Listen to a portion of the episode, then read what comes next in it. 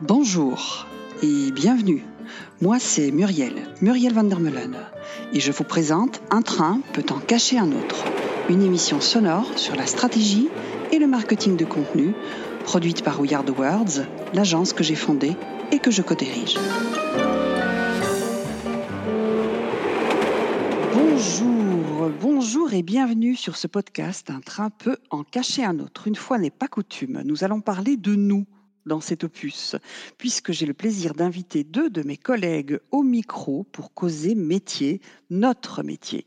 Et précisément, en tentant d'étiqueter ce dernier, j'étais bien en peine de choisir le libellé le plus ad hoc. Il y a bien le terme content strategist, mais c'est de l'anglais. Et puis, ça manque peut-être un petit peu de cet aspect marketing, de cette couche plus euh, conversion dans ce type de dénomination. Content marketing, alors, vous me direz-vous, mais c'est aussi de l'anglais. Et puis, du coup, c'est peut-être trop marketing. Rédacteur web, trop réducteur. Communicant, trop lacunaire, pas tout à fait exact. Alors voilà. Finalement, j'ai opté pour un emprunt qui ne catégorise pas pleinement notre fonction, mais qui a l'avantage de souligner la réunion de deux univers, l'édition et la communication. Nous évoquerons donc le métier d'ingénieur éditorial. Aussi, chers collègues, c'est sous cette casquette que je vous propose d'intervenir dans cette émission. Vous êtes aujourd'hui des ingénieurs éditoriaux. Aujourd'hui ou pas, est-ce que c'est une activité en permanence pour aborder ce métier à l'intersection de plusieurs compétences et disciplines? J'ai l'honneur donc de vous présenter au micro Amandine Peters. Après un double diplôme en philologie et gestion culturelle, tu as été chargée de communication pendant six ans dans une agence luttant pour l'égalité des genres au travail. Il y a près de six ans que tu as rejoint We Are the Words. D'après ton LinkedIn, tu es chef de projet éditorial et spécialiste en communication digitale inbound et gestion de projet éditorial. Nous verrons dans quelques instants ce que tu penses de ce titre d'ingénieur éditorial. éditorial. En général, tu es à la technique uniquement sur ce podcast, mais cette fois, tu es également au micro. Merci à toi pour cette prouesse du biquité. Valentin, Valentin de Villers, tu as d'abord testé un bac en information et communication avant de te spécialiser dans la communication digitale. Tu viens de rejoindre l'agence comme assistant chargé de projet éditorial il y a quelques semaines, au premier jour du confinement dû à la pandémie. Et ce fut d'ailleurs une prouesse administrative de part et d'autre pour pouvoir t'intégrer dans l'équipe. C'est ton premier emploi à proprement parler après un stage de quatre mois en gestion de projet dans une agence de communication. Tu as déjà clairement identifié un sacré penchant pour l'association des chiffres et des lettres, me semble-t-il. Merci de prendre la parole pour celles et ceux qui trouveront, j'en suis sûre, très utile d'entendre un référent dans leur quête d'orientation ou de sélection d'un premier emploi dans notre domaine. Bonjour Valentin, bienvenue. Bonjour Muriel, merci beaucoup. Bonjour Amandine, bienvenue et merci d'être avec nous. Bonjour Muriel, merci. Bonjour Valentin. Bonjour Amandine. Alors, première question. Amandine, il suffit de quelques clics sur Google pour comprendre que l'ingénierie éditoriale est un terme surtout utilisé dans le domaine de la formation. Et la formation à l'ingénierie éditoriale propose généralement ceci communication multimédia, culture et communication, communication des entreprises et des institutions, sociologie des organisations, droit de la propriété intellectuelle, marketing de l'édition, recherche en littérature et édition, conférences de culture générale, nouveautés éditoriales et j'en passe. Est-ce que ces matières te semblent faire écho à ce que dans ta pratique quotidienne, euh, tu, euh, tu embrasses comme fonction de chef de projet éditorial? Alors, moi, c'est vrai que quand je, j'entends le terme ingénierie éditoriale, j'entends plus vraiment l'objet texte. Et donc là, c'est vrai que dans ces, dans ces descriptions, on est plus à un niveau macro, mais je pense que l'ingénierie éditoriale permet aussi, voilà, de travailler l'objet texte, la pragmatique du texte, les, la pragmatique du discours. Donc là, ça, je suis un peu étonnée du coup de pas le retrouver généralement euh, dans ce qu'on entend par ingénierie éditoriale. Par contre, dans cette énumération, euh, effectivement, tout ce qui va être euh, la sociologie des organisations est assez voilà, c'est quelque chose, tout ce qui est culture des entreprises. Je pense a vraiment un rôle à jouer là-dedans. Mmh voilà, mais je dirais vraiment ce qui manque, vraiment, c'est voilà l'étude de l'usage du langage aussi, vraiment le. Voilà, là, je pense que ça, ça fait vraiment partie de ce que moi je, vois dans l'ingénierie éditoriale. Et que tu pratiques au quotidien. Voilà, tout à fait, oui. Donc on dirait que la, description ou l'énumération que je viens de donner, elle est très macro, elle est très généraliste, très culturelle, et très peu en fait technique.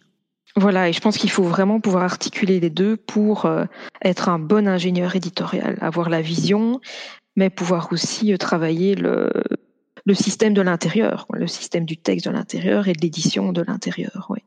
Et précisément, quelles étaient toi ou quelles sont les matières que tu avais déjà en background dans ta formation ou dans, dans ta carrière euh, qui, qui, qui, te permettent d'exercer ce que tu dis être euh, faire ton quotidien, c'est-à-dire l'analyse discursive, euh, l'étude du texte.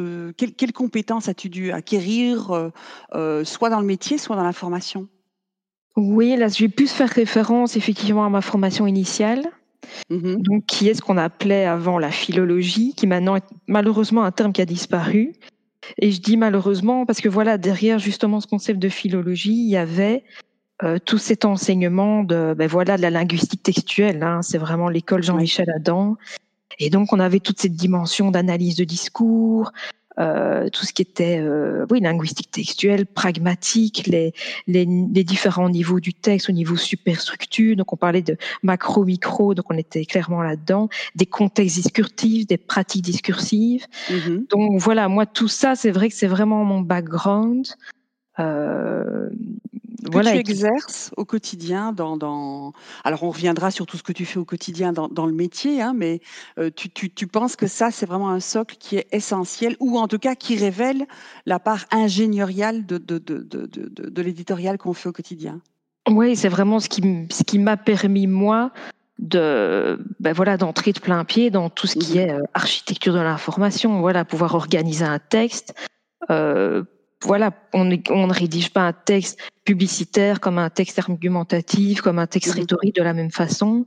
Et tout ce qui est lié aux segmentations, évidemment, de pouvoir segmenter un texte, l'organiser euh, dans des unités d'information distinctes, en suivant des, des fils conducteurs, etc. Donc je pense que tout ce qu'on appelle maintenant le l'UX writing, le socle, c'est ça en fait. Oui, hein, on n'a pas réinventé. Voilà, grand chose, non, voilà. Donc je pense, euh, voilà, moi ça, pour moi c'est ça touche à ça vraiment l'ingénierie éditoriale, c'est c'est tout ce côté-là.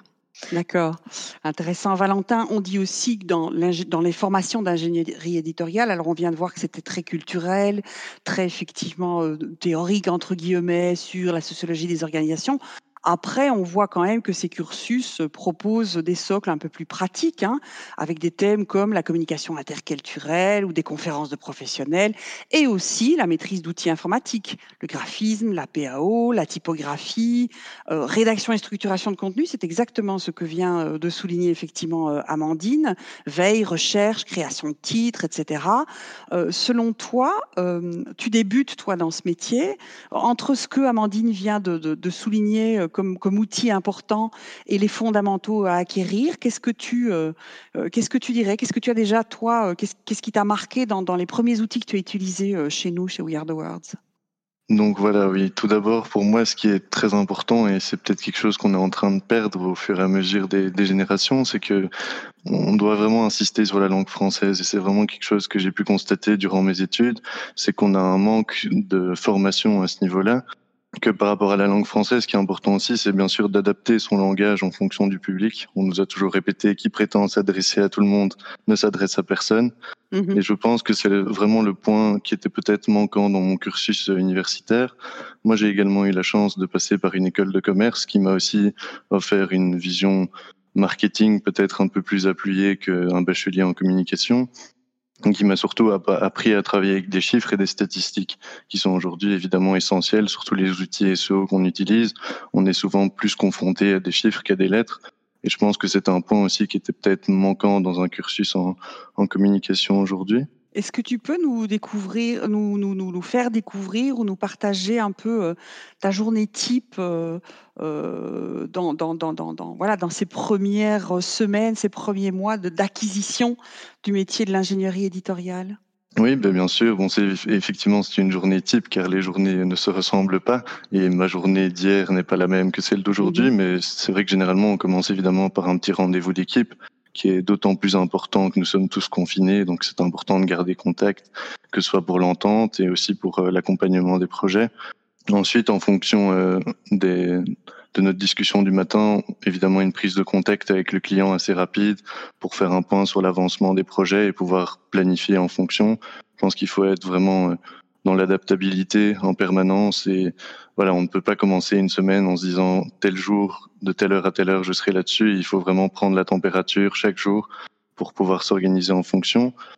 Ensuite, euh, évidemment, il y a une partie de production, en rédaction de contenu, mais aussi en optimisation de mots-clés. On jongle sans cesse entre les chiffres et les lettres. Et euh, ça peut aussi être de la stratégie. Moi, j'ai eu la chance d'avoir une formation qui était vraiment axée sur la stratégie. On nous a pas rendu technicien dans un domaine spécifique, mais on nous a vraiment offert une vision d'ensemble sur, sur le paysage digital. Et bien sûr, pendant la journée, malgré nos productions qui sont parfois individuelles, on garde le contact euh, ponctuellement avec les membres de l'équipe de manière à pouvoir challenger euh, les différents projets ensemble et avoir, c'est toujours surtout pour moi qui débute, c'est toujours intéressant d'avoir ton avis ou, celui d'Amandine sur mes productions ou sur mon travail, évidemment, en tant que débutant. Je pense que c'est important de manière générale dans le monde du travail et que moi, j'ai, j'accorde une attention particulière au travail d'équipe, mais en tant que jeune diplômé, ça l'est d'autant plus, évidemment. Quand on écoute tout ça, euh, Amandine, euh, il y, a beaucoup effectivement de travail technique, on parle de stratégie, on parle quand même d'outils SEO. Alors pour celles et ceux qui ne savent pas ce que c'est le SEO, c'est donc le Search Engine Optimization, parce que je suis encore étonnée de voir dans notre métier qu'il y a des gens qui ne, ou des annonceurs qui ne savent pas trop ce que c'est le SEO. Hein. Euh, c'est euh, cette abréviation donc qui, qui vise à optimiser pour les moteurs de recherche. et donc effectivement, voilà, je trouve que ça justifie encore plus quand Valentin nous, nous décrit une de ses journées. Euh, le, terme d'ingénieur éditorial. Et pourtant, parfois, on nous taxe un peu de pédanterie. Donc, je vais reprendre la définition quand même de ce qu'est un ingénieur. Un ingénieur est un professionnel qui traite de problèmes complexes d'ingénierie, notamment en concevant des produits, des processus, si nécessaire, avec des moyens novateurs et qui dirige la réalisation et la mise en œuvre de l'ensemble de ces produits, systèmes ou services. Amandine, ça fait près de six ans, je le disais, que tu travailles chez nous. Et quand je lis cette, euh, ces définitions, je ne peux pas m'empêcher de voir ce que tu fais toi au quotidien, au niveau où toi tu es arrivé. Presque à chaque projet, tu conçois des systèmes, tu conçois des workflows, tu conçois des outils. Tu, confirmes, tu valides? Oui, tout à fait. Je pense que c'est vraiment ça qu'on peut mettre derrière la notion d'ingénieur tout en ne le coupant pas non plus. Je pense, voilà, c'est l'ingénieur, c'est aussi quelqu'un qui qui crée ces systèmes dont tu parles, mais qui aussi euh, donc a des connaissances techniques, mais qui doit aussi avoir d'autres types de connaissances et pouvoir agir dans son environnement. Donc je pense effectivement quand on met en place des, des solutions techniques en inbound marketing, en mix marketing, etc., il y a toujours cette couche d'ingénierie, mais voilà qui sert le système, qui sert l'ensemble et qui n'oublie, voilà, qui ne perd jamais d'objectifs qui ne perd jamais l'objectif de vue en fait. Mmh mmh Donc je pense que, mais qu'effectivement l'ingénieur a une place un peu privilégiée parce qu'il peut, voilà, il peut traduire ça aussi en termes techniques et vraiment un système qui fonctionne au service d'une stratégie de contenu ou d'une voilà d'un processus euh, que ce soit d'acquisition, de fidélisation, euh, effectivement, ouais. Est-ce que tu veux dire aussi par là que l'opérationnel est important, c'est-à-dire que c'est bien d'avoir le côté hélicoptère et donc cette vision plus stratégique de, de concevoir les choses, mais le fait de devoir, enfin, d'être sur le terrain, de voir si ça marche, si ça marche pas, ça a du sens aussi? Ouais, et parfois l'opérationnel finit par remodeler la stratégie en fait. Parce que souvent on part de, du concept, de la stratégie, on imagine des choses, et on se rend compte dans l'opérationnel, voilà, qu'il y a des choses qui vont pas fonctionner, ou au contraire, on découvre des, des, nouvelles possibilités qui permettent d'enrichir ce qu'on avait imaginé au départ. Donc, euh, je pense que c'est vraiment ça aussi. Euh, L'ingénieur est quelqu'un qui cherche des solutions, mais qui peut aussi, voilà, trouver des choses qui peuvent enrichir une stratégie. Euh, par l'opérationnel, voilà. Ouais. Oui, et se remettre en question. Et puis, comme tu dis, alors on évoquait le confinement. Là, tout à l'heure, Valentin, tu parlais du confinement. Ça nous a obligés aussi à remettre en cause des outils ou des solutions ou des partis pris ou des stratégies euh, qu'on avait mises en place. Est-ce que tu peux nous donner un ou deux exemples, Amandine, concrets de, de produits que tu aurais, tu vois, de produits éditoriaux que tu aurais, que tu créerais ou de, de circuits éditoriaux, de process que tu crées pour un client au démarrage d'un projet? On sait que dans, en stratégie de contenu, on dit hein, la stratégie de contenu, c'est euh, comprendre, euh, planifier, produire, optimiser. Comment est-ce que tu intègres, tu vois, toi, ta, ta, conception du coup là, là-dedans? Ouais, je pense qu'on peut prendre comme exemple, moi je pense que l'exemple type, ça va être la refonte du site internet. Oui. Donc ça, typiquement, voilà, le client vient souvent avec une demande, voilà, il veut refaire le site, il, il a projeté lui-même une vision, il va nous montrer deux, trois sites qu'il aime bien. Il va pas forcément utiliser le terme refondre d'ailleurs, parce qu'il mhm. part dans l'idée qu'il faut écraser l'existant et repartir totalement sur du nouveau. Et dans ce type de projet, voilà, nous on va on va plutôt proposer une refonte parce qu'on va s'intéresser euh, au patrimoine éditorial existant. On va pas vouloir non plus que le client perde des positions dans Google, ce genre de mhm. choses. Donc on va repartir en fait des, des fondations et voir ce qu'on peut préserver, comme quand on on ne rate jamais un bâtiment, on garde toujours les fondations. Donc je pense que ça c'est un bon exemple de voilà où ce côté euh, ingénierie éditoriale et système, produits, services de contenu. Dans le cadre d'une refonte, voilà, on va pas, euh, on va pas totalement repartir de zéro et en même temps, on va pouvoir proposer un service plus holistique au client. Quoi. Pas simplement dire on refait un site internet, mais on repense aussi tout son, tout son système de gestion, de collecte de contenu, de voilà. Et c'est là qu'on travaille du coup en équipe euh, on a l'opérationnel, le côté bah, technique de refaire un site internet, mais on va aussi travailler à, un audit ergonomique, on va, mhm. on va remettre ça en perspective d'une stratégie inbound. Souvent, voilà, on va pouvoir proposer aux clients vraiment un, dispositif qui est bien au-delà du simple site internet. Mmh mmh oui, c'est ça, avec, euh, et avec des outils à chaque étape effectivement, euh, et comme tu dis, c'est c'est on ne jette pas le bébé avec l'eau du bain, en fait. Donc on n'écrase pas la maison. C'est vrai, j'utilise aussi cette, cette expression souvent où je dis aux clients: «Mais vous n'avez pas, euh, quand vous achetez une maison, euh, vous, vous la rasez pas pour faire quelque chose au-dessus, quoi. On, change les châssis, on change la salle de bain, on change le chauffage. Euh. Valentin, toi, et, dans les premiers produits ou les premiers, euh, les premiers workflows que tu aurais créés ou les premiers ou ceux que tu as découverts, est-ce que tu peux nous en identifier l'un ou l'autre qui, qui t'a semblé très marquant de notre métier ou d'une pratique très professionnelle de la rédaction ou de, de l'éditorial? Au sein We Are Oui, bien sûr. Mais donc moi, j'avais déjà une connaissance, on va dire plutôt théorique du SEO de par ma formation, mais je n'avais jamais été amené à utiliser des outils de rédaction SEO. Mhm. Et euh, en plus, j'ai la chance ici de pouvoir travailler sur un outil qui est vraiment personnalisé selon nos besoins. C'est, là, moi, j'ai toujours vu la, la rédaction, mais jamais d'un œil et d'un regard technique. Et mhm. par rapport au SEO, comme j'étais dans une agence durant mon stage qui faisait des sites internet, j'avais plus une approche technique du SEO par rapport à l'ergonomie, à l'arborescence du site, mais peut-être moins sur les mots-clés et vraiment sur le texte en lui-même. Donc pour moi, c'était vraiment le point le plus marquant. D'accord.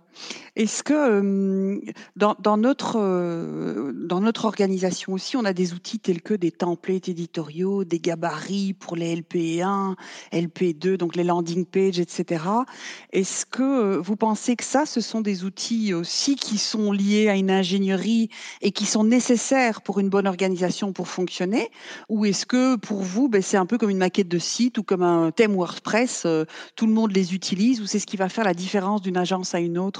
Et est-ce que vous, vous sentez ça, que dans votre métier, c'est l'acquisition de ces outils-là qui sont déterminants pour, pour travailler sur de nouveau sur de l'ingénierie?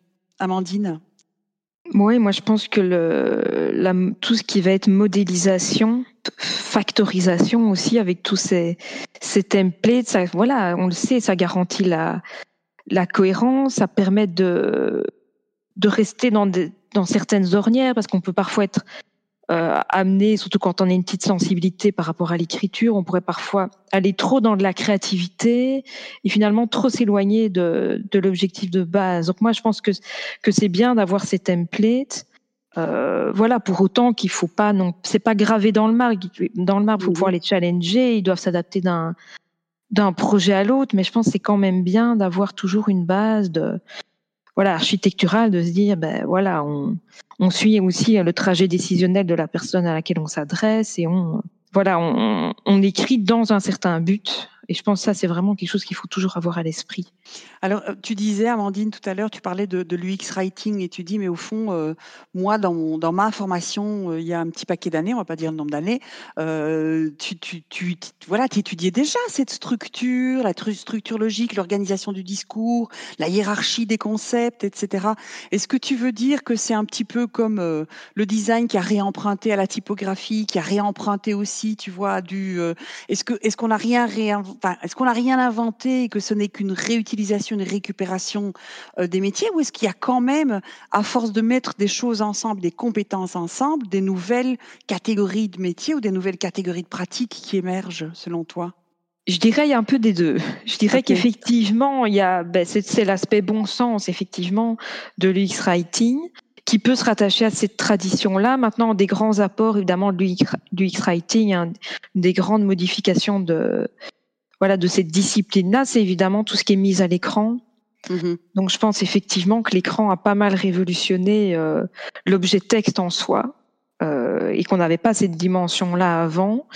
Et c'est ça que voilà, moi j'ai aussi, euh, je me suis aussi un petit peu formée en autodidacte à tout ce qui était mise en page, organisation du texte, que ce soit sur un écran mobile ou sur un, un grand écran. Donc je pense que cet aspect du support est, très très important. C'est un enrichissement de, de, de, cette bonne pratique qui est aussi héritée, on le sait, du journalisme, etc.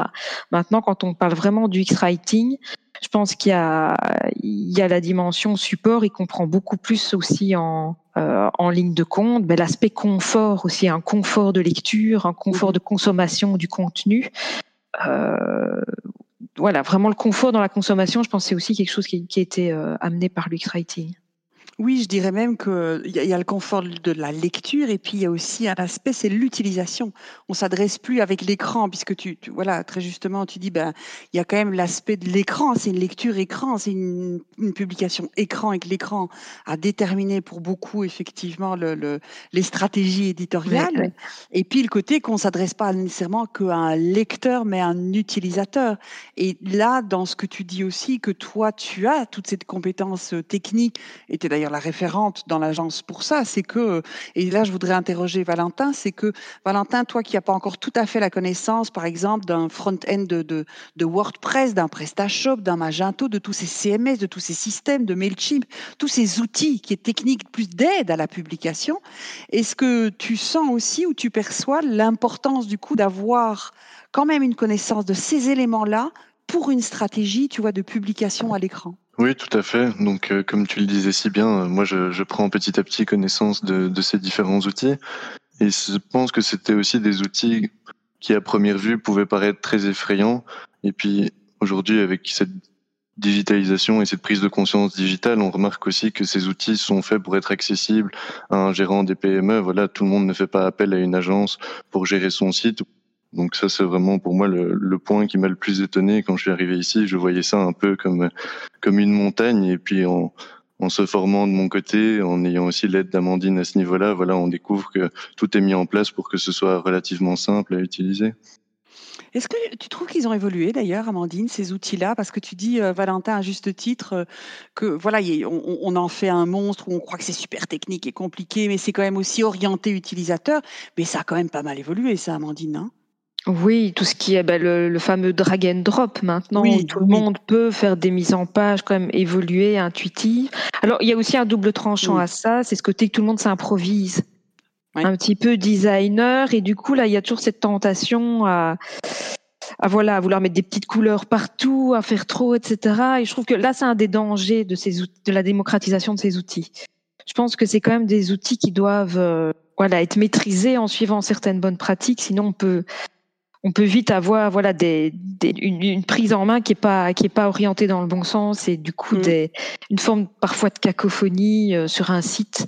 Donc c'est c'est à la fois euh, démocratisant. Attention, attention, je dirais sur ces outils-là. Bah, de la même euh, manière que la rédaction web, d'ailleurs que la rédaction en tant que telle. C'est pas parce que tu peux aligner trois phrases que pour autant tu es capable effectivement d'organiser l'information correctement, d'amener le clic, soit pour de la conversion, soit pour de la fidélisation. C'est ce que tu tout à l'heure. C'est qu'on n'écrit pas un texte argumentatif de la même manière qu'un texte publicitaire. Tout ça, c'est pas parce que tu sais aligner trois phrases. Alors, on va nous traiter encore de pédanterie, mais c'est la, même c'est la même chose, c'est la même euh, problématique, à mon avis, effectivement. Oui, voilà. Ben oui, quand, quand on pense à ça, ben, typiquement, voilà, on ne centre pas un texte, on ne met pas du texte aligné à droite. Euh, il faut respecter des principes de, de couleur, des choses comme ça. Et ça, c'est voilà, des principes que le esthétique, on va dire, qu'il faut connaître, qui font partie d'une culture de designer, de typographe, etc. On en revient quand même toujours à ça. On en parlait pour l'écriture et en UX, euh, voilà, il y a des, des, règles typographiques, l'interligne, les longueurs de ligne. Ça sert à rien d'avoir un texte qui court. Normalement, on dit que c'est une dizaine de mots par ligne. Voilà, ce mmh. genre de choses voilà, il faut connaître ça à partir du moment où on est amené à publier du contenu et c'est pas parce que voilà des outils donnent un peu accès à tout le monde que enfin ce serait dommage de, ne pas inculquer les principes aussi avec, avec ces outils-là. Oui, effectivement, ils sont là. C'est un moyen, ça n'est pas une fin en soi. Autant les utiliser correctement. On a pas mal parlé de nos héritages, hein, parce que tu évoques effectivement les héritages de la typographie, de, des bonnes pratiques que, dont on a hérité de, du journalisme, de, euh, de, de, la, du maquettage, etc., euh, de la structuration du texte, de la rhétorique aussi, on peut en parler. Euh, du coup, si on quitte un peu le passé et qu'on projette un peu plus vers l'avenir, comment est-ce que tu verrais, toi, Amandine, le métier demain? Est-ce que tu penses qu'il va encore beaucoup évoluer? Est-ce que tu trouves, outre les outils techniques qu'on a évoqués, qui ont pas mal évolué, les, les, CMS, les drag and drop, comme tu dis, un glisser, déplacer, mais est-ce que tu penses que notre métier va encore beaucoup évoluer? Est-ce qu'il a Et quand est-ce qu'a été son évolution la, plus marquante, à ton avis? Je pense qu'on y est un petit peu juste maintenant. Mm-hmm. C'est-à-dire qu'on voit qu'il euh, y a d'autres formats de contenu qui s'éloigne un petit peu du texte. Donc on le voit, ben, les podcasts, mm-hmm. euh, on le voit avec des vidéos.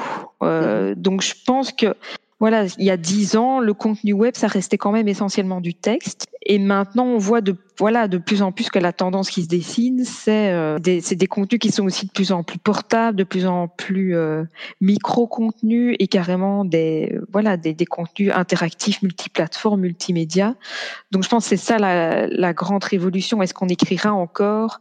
Euh, des articles de blog dans, dans 5 ans, dans 10 ans mhm. euh, Est-ce qu'on écrira encore des pages services avec des descriptions des... Et comment le SEO va aussi évoluer? Parce que pour le moment, on est quand même toujours dans l'idée d'une richesse sémantique pour le SEO.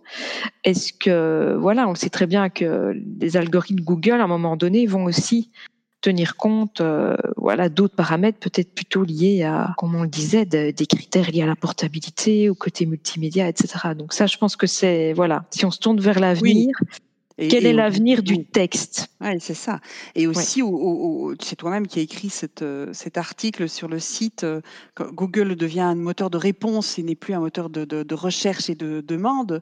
C'est qu'on avait quand même une configuration typique qui était que c'était un média de la demande euh, et pas un média de l'offre. On se rend compte de plus en plus qu'il y a un glissement. Autant la télévision avant, c'était un média de l'offre, on ouvrait, on avait une chaîne, point barre. Aujourd'hui, toute ta télévision, ben voilà, tu choisis, comme si tu cherches et tu choisis, euh, comme sur Google. Et là, on a l'impression que c'est Google qui va devenir un moteur de réponse où on va allumer Google et on aura plein de trucs. Euh, et il faudra qu'on prenne ce qu'il y a. Toi, euh, Valentin, tu trouves que depuis le début, tu vois, de ton, de ton cursus et ta formation en autodidacte ou via ta formation académique, tu as l'impression d'avoir déjà, toi, découvert un glissement et une évolution plus ou moins rapide, toi, du métier ou de la pratique? Oui, comme disait aussi Amandine, euh, l'adaptabilité de nouveau des contenus en fonction des mhm. supports, et je pense que c'est un critère SEO qui a vraiment, euh, voilà, au début on parlait d'un site responsive, aujourd'hui on demande presque parfois d'être vraiment dans le mobile first, et ça c'est vraiment quelque chose qui, qui m'a beaucoup marqué durant ma formation. Parce que moi, je suis arrivé en me disant voilà que la plupart des utilisateurs continuaient à consommer sur un ordinateur et à lire sur un ordinateur, alors qu'aujourd'hui, ce n'est plus beaucoup le cas. Et c'est vrai que sur mes cinq ans d'études, j'ai vraiment constaté une nette évolution à ce niveau-là. Donc tu vois vraiment la, différence, ou tu vois une évolution en tout cas. Est-ce que ce sont aussi les, les, les, les, plateformes, les médias qui vont, qui vont pousser cette évolution? Hein, on, a eu, on a eu euh, Facebook, Twitter, euh, Instagram, Pinterest. Pinterest avait été enterré, Pinterest est ressuscité en 2019. Maintenant on a TikTok, hein, on s'est dit il y a deux, trois jours, on n'y coupera pas, faut s'y coller aussi. Euh, on a eu la gamification, tu l'as évoqué toi Valentin, c'est un peu ton sujet pour l'instant sur, sur notre site. Est-ce que c'est pas aussi les stratégies, les médias qui forcent un peu l'évolution de notre métier. Amandine, tu penses? Tout à fait. Moi, je pense vraiment que le, voilà, c'est une économie. Hein. C'est clairement une économie, et on s'adapte. On s'est adapté à Google.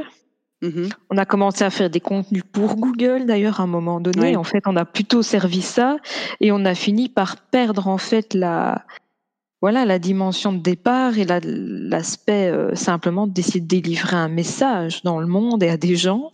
Et mhm. euh, je pense que maintenant on est, on est, on continue à être pris dans ces dans cette profusion aussi d'outils, de nouvelles tendances, de nouvelles choses. Et, et c'est un des dangers aussi, c'est de trop diluer finalement, de voilà, de trop jouer le jeu de ces outils-là et, et d'en perdre le voilà le, le, sens de départ de, de, de nos actions, de l'éditorial, du message Est-ce qu'on est plus au service des outils alors que les outils devraient être à notre service? C'est ça la, la, question en fait.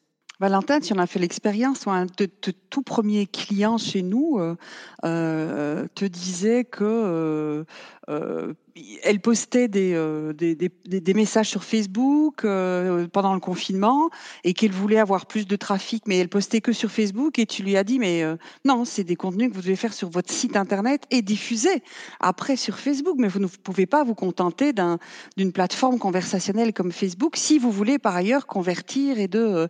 donc tu as éprouvé ça dans une de tes toutes premières, dans tes tout premiers challenges au sein de l'agence. Oui, tout à fait. Et là, c'est encore sur un autre projet, j'ai pu le constater. C'est vrai qu'aujourd'hui, on accorde parfois une place aux réseaux sociaux qui, qui n'est pas la leur et on délaisse souvent les blogs, je trouve, pour euh, poster sur les réseaux sociaux. Et je pense que c'est quelque chose aujourd'hui qui est important de remettre au centre. C'est que voilà, la communication s'articule autour du site web, mais que le site web doit rester le point central et voilà, avec cette multitude de médias et d'outils qu'on vient d'aborder, c'est peut-être quelque chose qui est, qui est en train d'un peu de se perdre et sur lequel nous, on doit continuer d'insister là-dessus auprès de nos clients, bien sûr. Est-ce que, oui, on pourrait peut-être même aller jusqu'à dire qu'en fait, le site internet, c'est plus une plateforme de publication, mais c'est un vrai outil ou une batterie d'outils euh, de marketing et de commercialisation. Et c'est à ce titre, du coup, qu'il faut attirer. Euh, euh, c'est pas juste attirer le trafic pour avoir du trafic, mais pour convertir, pour outiller, pour éduquer, pour euh, pour transformer et pour surtout pour avoir de la de la donnée et de l'email aussi, hein, parce que c'est quand même ça, le, effectivement. Est-ce que tu dirais, Amandine, bon, on a beaucoup parlé des aspects techniques, on a beaucoup parler euh, de l'aspect du texte au sens vraiment rédactionnel, au sens même de la structure, de la syntaxe, etc. Si on revenait maintenant pour boucler peut-être le sujet sur le côté éditorial, parce qu'il y a quand même une, différence entre une stratégie de contenu et une stratégie éditoriale. Et à mon sens, en tout cas, c'est ce qu'on défend chez nous, c'est que euh, il s'agit pas effectivement d'avoir les bons outils dans la stratégie de contenu, le bon SEO, les bons outils SEO, les bons, le bon CMS, hein, Content Management System. C'est quand même alors tu disais que la créativité ne fait pas tout, mais il y a quand même cette impulsion éditoriale, cette signature-là. Euh, et, du coup, si on la ramène à l'ingénierie éditoriale, qu'est-ce qui permet d'associer, tu vois, les deux termes? Et qu'est-ce qui va faire la différence entre une stratégie de contenu et une stratégie éditoriale? Ou de l'ingénierie de contenu et de l'ingénierie éditoriale? Euh, l'éditorial, c'est vraiment, euh, c'est comme la ligne d'un journal. C'est vraiment euh, sa prise de parole dans le monde. Quand, quand on parle vraiment de choix éditoriaux, nous, quand on accompagne les clients dans des choix éditoriaux, on leur demande aussi de prendre une position, de vraiment dire voilà, de prendre, d'avoir cette prise de parole. Et donc là, je pense aussi qu'il y a une forme d'ingénierie là-dedans. On parlait des, des outils de veille. Mm-hmm. Voilà, comment est-ce qu'on se positionne, quel, quel type de veille on met en place pour se nourrir? Qu'est-ce que l'entreprise, quelle est la documentation propre de l'entreprise, quelle est sa, sa culture documentaire, sa, voilà, sa, son réseau, ses partenaires, tout ça. Donc, je pense qu'il y a aussi euh, à ce niveau-là une ingénierie à mettre en place pour sélectionner des choix éditoriaux, pour pouvoir avoir une signature de marque, pour euh, sur l'image aussi, quel, quel, message on fait passer par les images, avoir une sémiologie, avoir tout ce qui est chartage éditorial, etc., qui fait que voilà la prise de parole est cohérente et que justement, il y, a, comme, comme tu le dis, cette signature, euh, je pense qu'il y a aussi une ingénierie euh, à ce niveau-là. C'est le plus difficile à, à, je ne vais pas dire à vendre parce que c'est ça qu'on vend en démarrage, mais c'est plus difficile à, comment dire à transmettre non aux clients. C'est là où on Mais c'est parce que c'est oui, on, le voit, hein, c'est vraiment lié à la culture pour moi. Oui. Et les entreprises n'en sont pas vraiment ancrées dans une culture. On fait souvent hein, des, des, workshops euh, mmh. avec nos clients pour essayer de, de mettre en, enfin de, de, de, les rassembler sur des éléments culturels qu'ils auraient en commun, qu'ils partageraient. Si on pense à une ingénierie éditoriale, il faut commencer par là, de se dire bon ben voilà, on part de ça et à partir de là, on pourrait construire un écosystème éditorial, puis le déployer en stratégie de contenu, puis en inbound, puis mais je pense qu'il y a quand même l'ancrage culturel et il faut parler de culture, ça c'est certain. Oui. oui.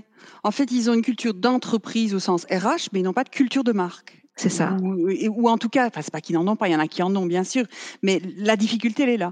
C'est d'oser effectivement faire résonance avec cette culture de marque et de comprendre à quel point la stratégie de contenu va servir cette culture de marque euh, plutôt que la culture d'entreprise.